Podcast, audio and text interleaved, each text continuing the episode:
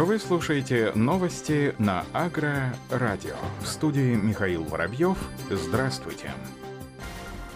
Эксперты оценили состояние озимых в России. Во время форума «Зерно России-2021» генеральный директор агентства про зерно Владимир Петриченко заявил, что в хорошем и отличном состоянии находится только половина посевов озимых культур в стране. Свыше 22% посеянных растений не взошли или оказались изрежены. Причиной послужила прошлогодняя засуха. Об этом сообщает независимая газета. По словам Владимира Петриченко, ситуация с озимыми оказалась уникальной. С одной стороны, сев культуры был рекордным, рекордным более 19 миллионов гектаров, что на 800 тысяч больше, чем годом ранее. Но состояние культур к началу зимы было очень плохим, в первую очередь из-за засухи. Подобного не случалось на протяжении двух десятилетий. Больше всего пострадали посевы на территории Северокавказского федерального округа, где повреждены около 40% озимых. На юге России показатели составляют 35%, в Центральном федеральном округе 17%. На юге Черноземья и на севере Южного федерального округа сейчас наблюдается плохой снежный покров. С учетом предстоящих заморозков специалисты прогнозируют дальнейшую гибель посевов, но на юге России ожидается потепление, поэтому есть надежда на частичное восстановление посевов.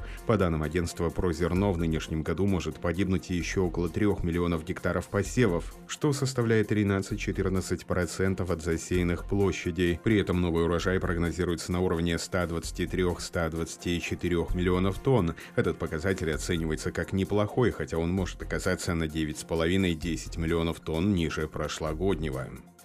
В Алтайском крае состоится ведущий зерновой форум Сибири. Алтайский край является одним из лидеров Российской Федерации по производству высококачественного зерна и продуктов его переработки. Не случайно именно здесь с 2001 года проводятся значимые специализированные форумы для зернопереработчиков и производителей зерна. В этом году зимняя зерновая конференция пройдет с 24 по 26 февраля в Белокурихе. Зимняя зерновая конференция – это площадка для формирования стратегии развития предприятий зерновой отрасли России, принятия эффективных управленческих решений за счет качественных деловых контактов и обмена актуальной рыночной информации. В разные годы экспертами зимней зерновой конференции становились представители Министерства экономического развития России, Минсельхоза, ФАО ООН, Евразийской экономической комиссии, Национальной мясной ассоциации и многие другие. На конференции обсуждается широкий круг тем от макроэкономики до отдельных вопросов рынка. Эксперты подводят итоги года и представляют представляют текущее состояние зернового рынка, а также делают первые прогнозы цены на зерно в предстоящем сезоне. В Сибири зимней зерновой конференции нет равных по составу экспертов и программе. Результаты десятилетней работы позволили ей стать ведущим зерновым форумом Сибири, одним из главных специализированных событий в России. Организаторами конференции выступает правительство Алтайского края, Союз зернопереработчиков Алтая, Алтайские мельницы, Институт конъюнктуры аграрного рынка и компания «Прозерно». Мероприятие проводится при поддержке Министерства сельского хозяйства Российской Федерации.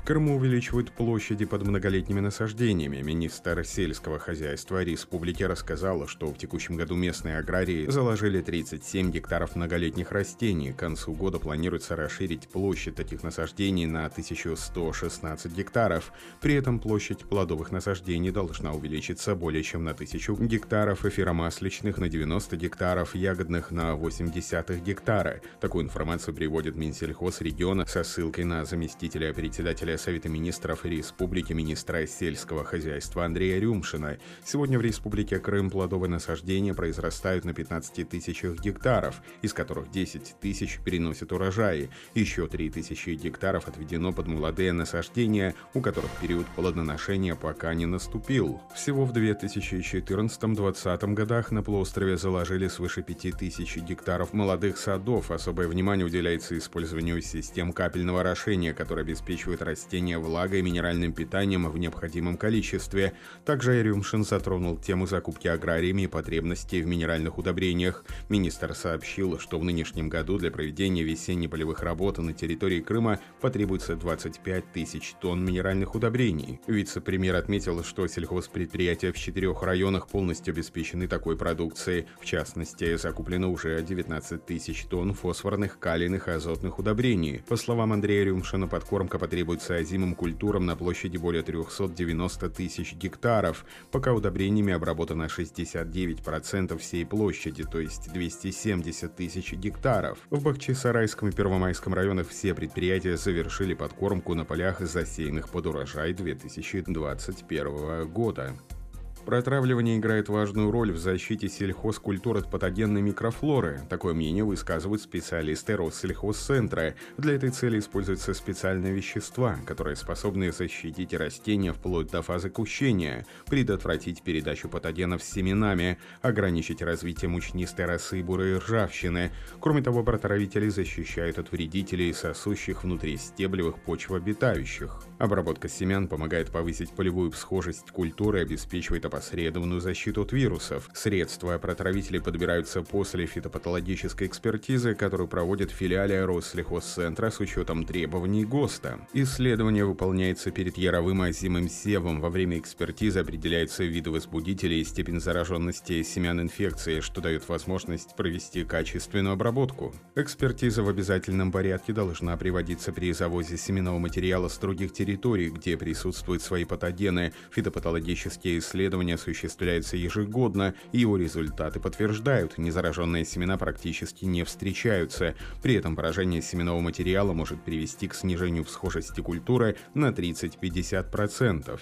Исследование позволит определить, можно ли использовать проверяемую партию семян для посадки культур, выявить конкретный вид протравителей, которые способны подавлять обнаруженные виды патогенов. Для рядовых и семенных посевов используются разные фунгициды. Перед посевом семена могут обрабатываться микробиологическими препаратами, если выявлена низкая степень инфицирования, отсутствуют головневые заболевания. Применяются также фунгицидные, инсектицидные, инсектофунгицидные протравители. Для стимулирования развития культур такие препараты могут смешиваться с регуляцией регуляторами роста. Так, в Оренбургской области после проверки почти 23 тысяч семян выявлены вредоносные возбудители корневых гнилей, гельминтоспориоз и фузариоз, которые вызывают угнетение растений или гибель проростков. Обнаружены плесневые грибы, провоцирующие замедленное развитие растений, изреживание всходов, а также альтернариоз, снижающий всхожесть семян.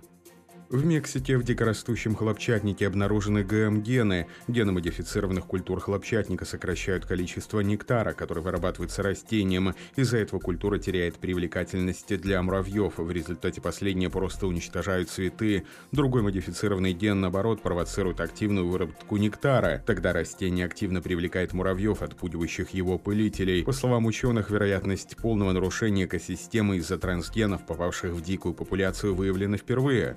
Молекулярные молекулярный эколог растений, представитель Национальной комиссии Алисия Мастрета Янис напоминает, ранее считалось, что гены модифицированных культур не оказывают влияния на дикую природу, однако результаты исследования опровергают это предположение и указывают на реальную вероятность генетического переноса. Ученые уже проводили исследования процессов, происходящих при попадании ДНК генетически модифицированных культур в дикую природу, однако условия таких исследований всегда тщательно контролировались, последствиям для экосистемы в целом не уделялось уделялось достаточно внимания. В целом ученые убеждены, что внедрение генетически модифицированного хлопка нужно ограничивать, поскольку присутствие трансгенов вызывает необратимые процессы. На этом все. Оставайтесь с нами на глав агронома.